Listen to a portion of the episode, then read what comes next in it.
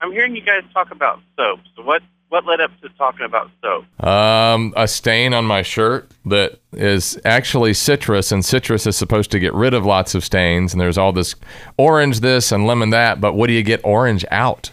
So Use then it. somebody said soap, just regular old hand soap. Hand soap. And then the lady said, What in the world? My daughter bought some the other day and she didn't even know how to use a bar of soap.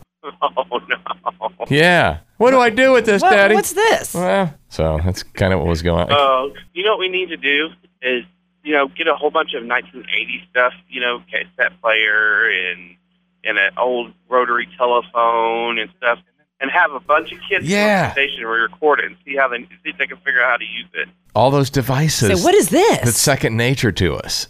the telephones b- Oh, aren't my- even the same animal anymore. They don't even look Like anything remember alike. the ones with the round, and you'd put your finger in, pull it around, and then let it Yeah. go, and then The old rotary phone. yeah, I hated the zeros. They took forever.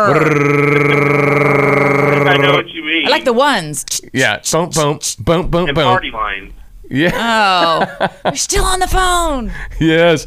Oh, the worst was your mom picks up on the other end. Um, Dave, I know you've been talking for a while, but it's really time for dinner. Mom, Embarrassing. she's listening, or Big Brother listening in on the other Or you line. take the old rotary phone upstairs with the big huge line and shut the door. Yes. you don't have any idea where you are. Yeah. exactly. hey, at least they knew where you were. That's right. Yeah, you're absolutely sure. right.